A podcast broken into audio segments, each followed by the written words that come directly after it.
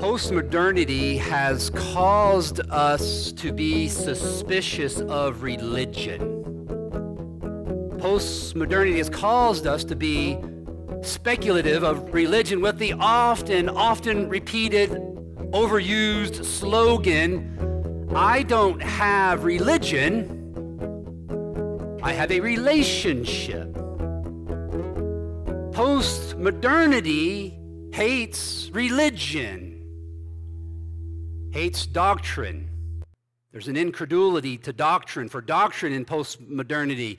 And being reformed doesn't help the situation while we're busy dissecting the Pactum, trying to understand its place in the Historia Salutis, debating infralapsarian and supralapsarian, all the while trying to figure out the continuity between the pre-Diluvian age and the post-Diluvian age, and the postmodernity looks at us, cringes. What are you talking about? Throwing their hands up in the air. God is my homeboy as he walks away. We need religion. We need it. We need religion, but we also need to help our postmodern neighbor. We need to combine religion with relationship. It's called contextualization.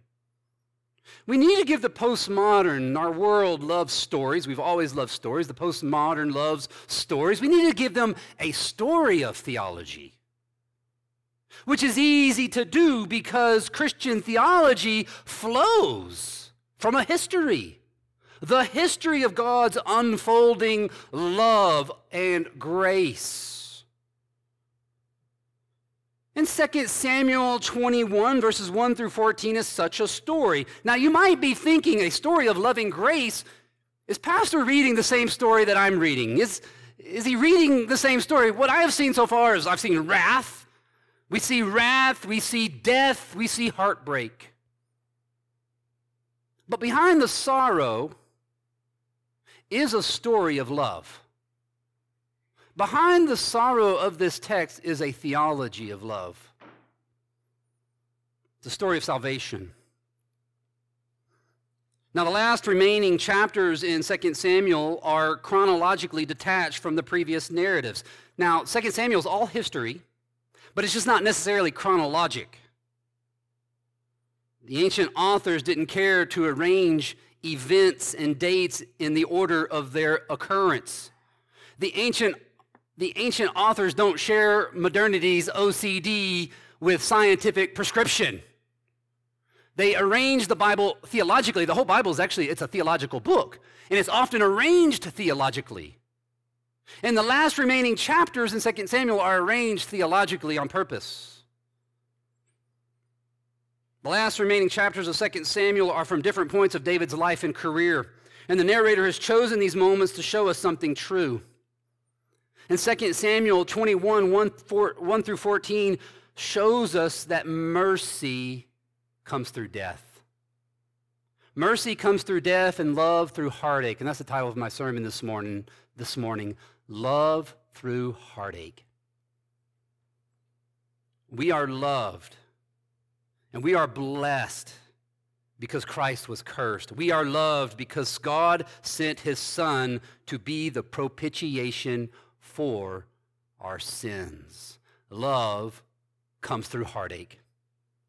And that is what we find this morning in our text, beginning verse 1. Now, there was a famine in the land. There was a famine in the days of David. And this famine, it says, were three years. For three years, year after year. And something is clearly wrong. For it's one thing to have a famine, and famines are always wrong in the ancient world because the ancients depended on rain for agriculture. They didn't have water pumps and so forth, there wasn't irrigation pumps. They needed the rain. Three years of famine meant three years of failed harvest, and three years of failed harvest meant scarcity at the table. It's a dire situation, the context. It's very dire. There was a famine in the days for three years, year after year.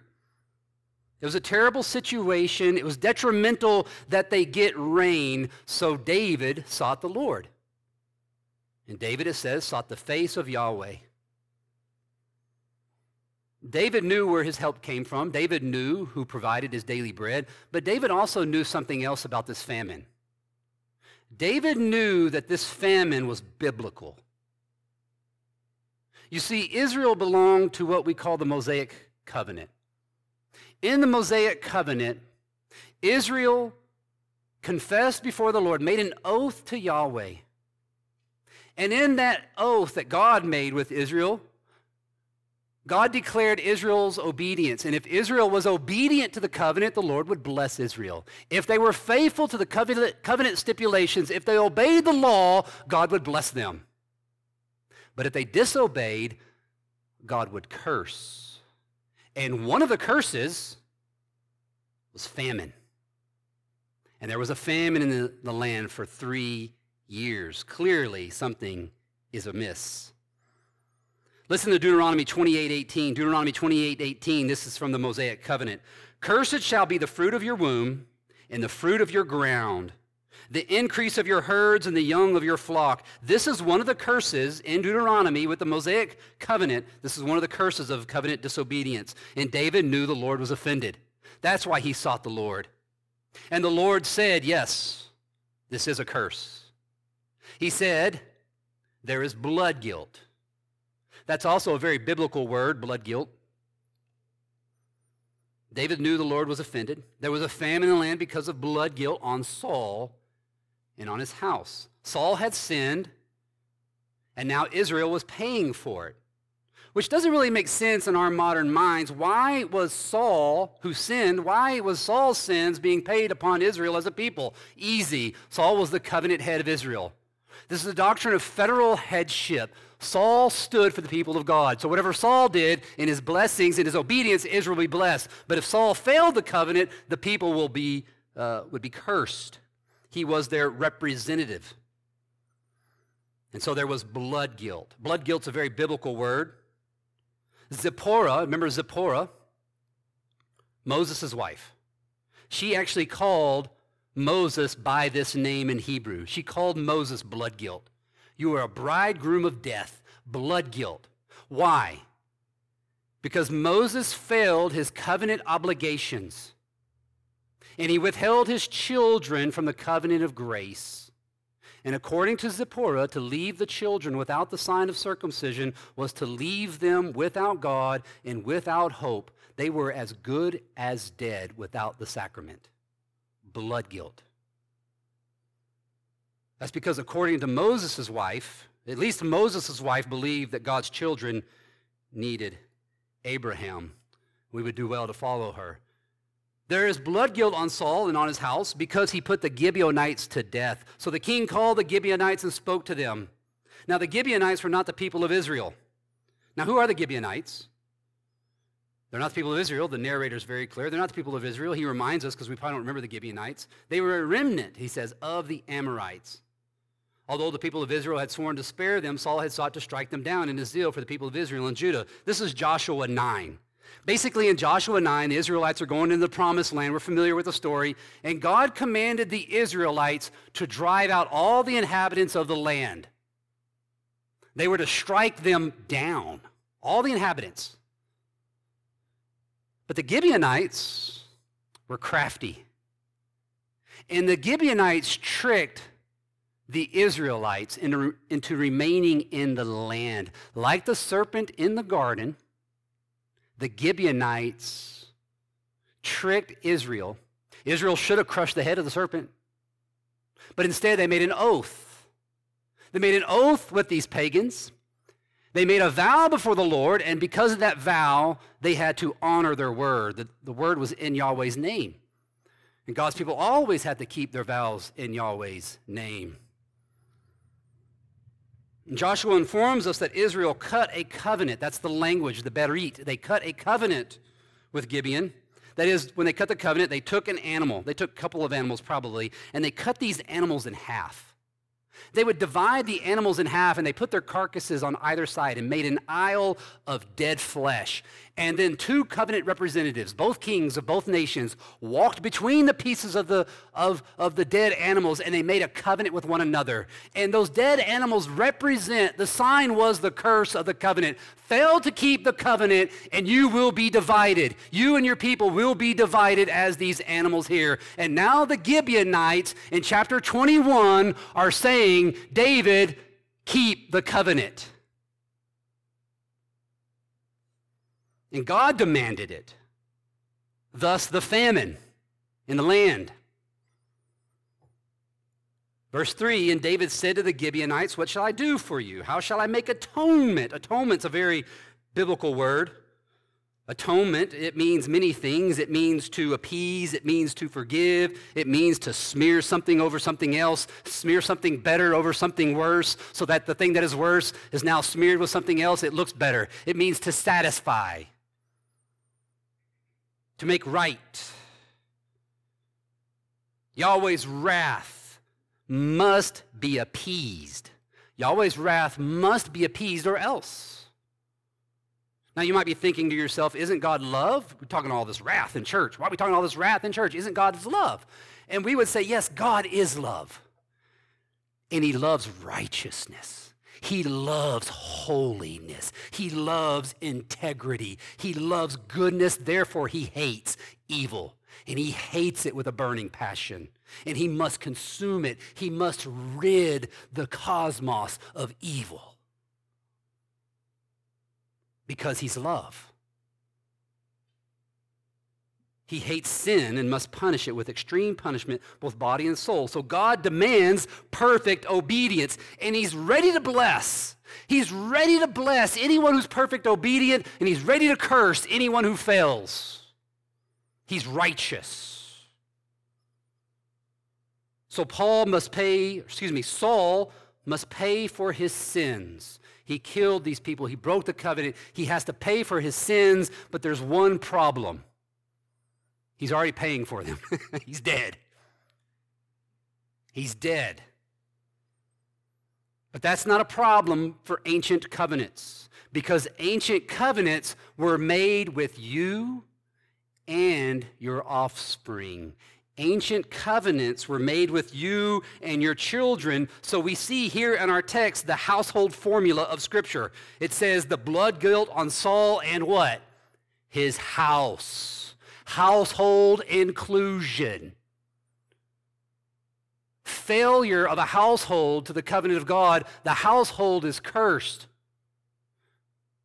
But on the opposite, obedience in the household, the household is blessed. Verse 3 And David said to the Gibeonites, What should I do for you? How shall I make atonement that you may bless the heritage of the Lord? There's more household inclusion right there, the heritage of the Lord. The Gibeonites said to him, It's not a matter of silver or gold between us or Saul or his house. You see, they were, they were a slave caste. They had no right to uh, remuneration. And he said, We have no, it's not right for us to put any man to death. They couldn't actually seek retributive justice. And David said, What shall I do for you? They said to the king, We don't have any rights but one. We have the right of the covenant were claiming the covenant. They said to the king, The man who consumed us and planned to destroy us so that we would have no place in all the territory of the land, let seven of his sons be given to us that we may hang them before the Lord. They wanted a religious sacrifice before the Lord. That's what that means, a religious rite at Gibeah of Saul. They wanted to do it in Saul's hometown. The chosen of the Lord. And Saul said, No, I'm not doing that. He could have said, No, I'm not going to do that. I got to protect my people. You are strangers and aliens in the land. You don't belong here. You're the offspring of the serpent. We are supposed to crush your head, so on and so forth. He could have defended, but he didn't. Because the narrator put this text in this place to teach us a valuable lesson, to teach us covenant theology, of course but to show us, yes, Israel has had an unfaithful king, and because of that unfaithful king, there are curses now in Israel. But the narrator is showing us, but there's a faithful king who's obedient and blesses his people. You see, Israel faced God's wrath because of one king's sin, so another king needed to lift the curse. And we know the lifting of the curse is not going to be easy. We know it's not going to be easy because we've already seen the words atonement and bloodshed. The words atonement and bloodshed are showing us that this is going to be a very terrible chapter in God's word because the business of satisfying God's wrath is terrible business. You see, we often, as Christians and modern Christians, we often forget how bloody Christianity is. This is a very bloody religion. And we forget how bloody it is because we don't read the Old Testament. We forget how bloody it is because we don't read Leviticus enough. You read Leviticus, you're going to realize it's a very bloody religion. We don't realize how bloody this religion is because we have encrusted our crosses with diamonds. And we forget how bloody this religion is because we have forgotten how holy and terrifying Yahweh truly is. It is a terrible thing to fall into the hands of a holy God. Now, the ancients, they did not forget. They didn't forget how terrifying God was because they had famines because of God's wrath. They didn't forget how God how terrifying God was because when they went to worship, they had to take a spotless lamb and they slaughtered it and smeared its blood all over their worship. Their worship services looked and smelled of death. Death was everywhere. Why? Because the wages of sin is death. And you and I need to see just how much God hates sin. So the narrator in 2 Samuel put chapter 21 right here to show us how much God hates sin. And we're about to see it. Strap in. It's going to be a hard one. Verse 4, these seven Gibeonites were offered. Verse 6, 5 and 6, David, David hands them over. But then verse 7, before we see the sacrifice, we're reminded, verse 7, but the king spared Mephibosheth. Spared is a very important biblical word. It means to show mercy. And the narrator here wants you to see that there is a king who's faithful. There is a king in Israel who spares. He spared the Saul, he spared son of Saul's, Jonathan, his, uh, because of the oath of the Lord. That's the narrator saying there's another covenant here in this text. This is the covenant David made with Jonathan. He made a covenant with Jonathan to spare, to protect, to show mercy and grace to his sons, his children, to his household, household inclusion. Because of the oath of the Lord that was between them, between David and Jonathan, the son of Saul. Now, this chapter is mostly about covenant breaking, and this chapter is mostly about curse and wrath. But here, just for a few minutes, we get to see the opposite. We get to see covenant blessings. We get to see covenant faithfulness and salvation. Mephibosheth saved, spared, redeemed from death. The narrator includes this to show us there is a king who keeps covenants, and there is a king who blesses his people. Verse 8 and 9 the king took the two sons of Rizpah, so now he gathers the seven sons of Israel. He took the two sons of Rizpah, the daughter of Aiah, Aiah whom she bore to Saul, Armoni, and Mephibosheth, the five sons of Merab, the daughter of Saul, whom she bore to Adriel, the son of Barzillai, and Mahalathite the Mahalathite. Here's the verse 9. And he gave them into the hands of the Gibeonites, and they hanged them. They hanged them on the mountain before the Lord. That phrase, before the Lord, means this was a religious service. This was a religious rite. Now, so far, this story has been very cold and calculated. And one might dare say this is kind of pagan, right? Isn't it the pagans who call for death rituals? Is it the pagans who call for death rituals to appease the gods? Is it the pagans who throw the virgin into volcanoes to appease the wrath of the gods? Is this paganism? Is justice paganism? Is satisfaction for sins paganism? Is holiness paganism? Is mercy paganism? The story's far from pagan. It's far from cold and calculated, as is demonstrated by the next scene. He hung them, they hung them before the Lord, and the seven, uh, uh, and they perished together. They hung them, the seven on them on the mountain. They perished together. It says they were put to death in the first days of harvest at the beginning of barley harvest. Verse 10. And now the narrator shows us something, something we really need to see. This is very important. Then Rizpah, the daughter of Aiah, the daughter of Aiah, the mother of these two children, two of these that were put to death, took sackcloth, spread it for herself on the rock from the beginning of harvest until rain fell upon them from the heavens. And she did not allow the birds of the air to come upon them by day, or the beasts of the field by night. Now, the brother, excuse me, the narrator brings a mother into the scene. The narrator could have left the mother out of the scene. We don't really need to see her remorse, her pain, but the narrator introduces, the narrator brings her into the scene, and as he brings her into the scene, he slows the narrative down with all of these descriptions of the mother, and he slows the story down so that you can see this mother losing her two children. And the narrator wants you to see the pain and anguish of this dear mother.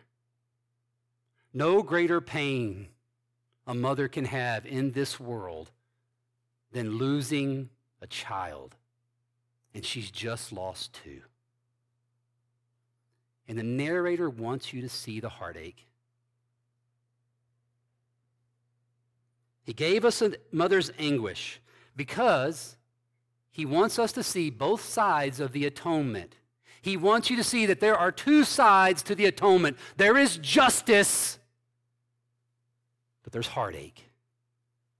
There is strict accountability, there's also pain and sorrow and a mother's broken heart.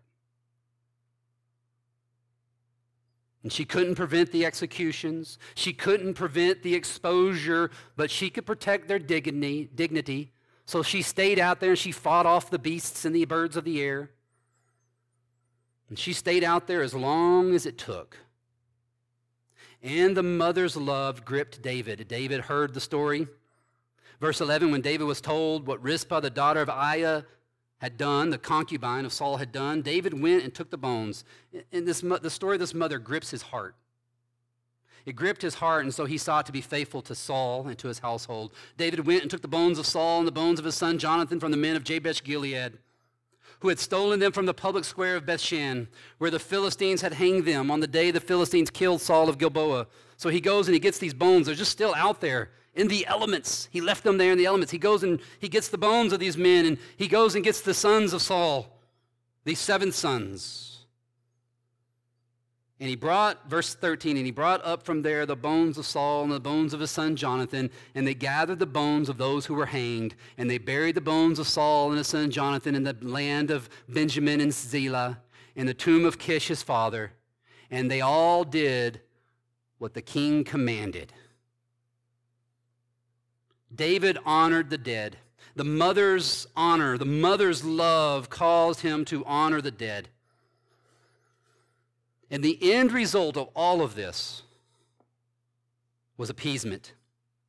Verse 14 And after that, God responded to the plea for the land. And we already see subtly that God responded in verse 10. If you notice, it says, the mother of Rizpah, right? She was out there, it says when, until rain fell upon the bodies. Rain fell. The atonement was made. The sacrifice had been given, and God was pleased. The death of this mother's sons ended the famine. Paganism has sacrifice. Paganism does have sacrifice, but paganism is hopeless. Paganism is cruel, it is dark. God, however, is just and merciful. He didn't leave, he didn't leave Israel in their sin. He didn't just leave them in their sin, He didn't just simply expose them to His wrath. But even in His wrath, He was merciful, for He declared to them their sins and misery. He showed them their sins and misery, and He showed them how they were delivered from their sins and misery.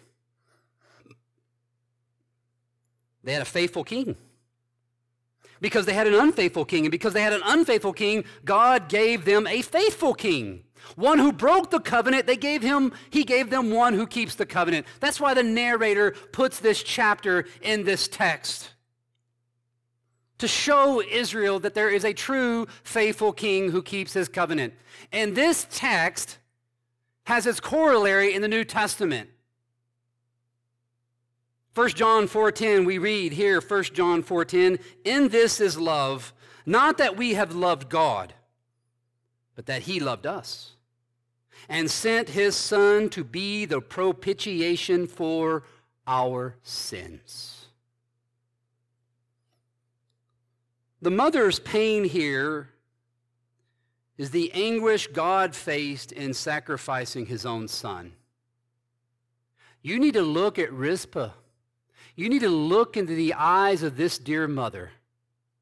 You need to look into the eyes of her pain. And you need to see the wrath of a holy God. This is the wrath of a holy God right here in the pain and agony of a mother who lost her children. God is just. And it is terrifying it is a terrifying thing to fall into the hands of a holy God.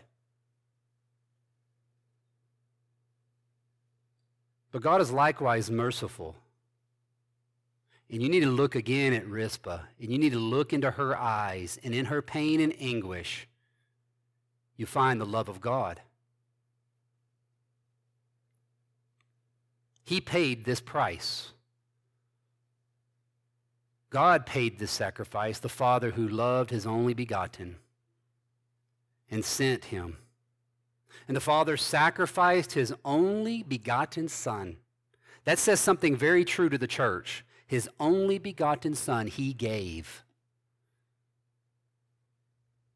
And this is also the love of Christ, who willingly satisfied the wrath of a holy God, which is terrifying business. So on that day of the atonement, it became dark. And darkness came over the scene of the cross, right? And over the scene of the cross, there was darkness, and that darkness was the judgment and curse of God on Christ. And Christ cried out in terrifying agony, in his agony, and in his pain of forsakenness, because he became sin. And he died, the sacrifice. This is atonement.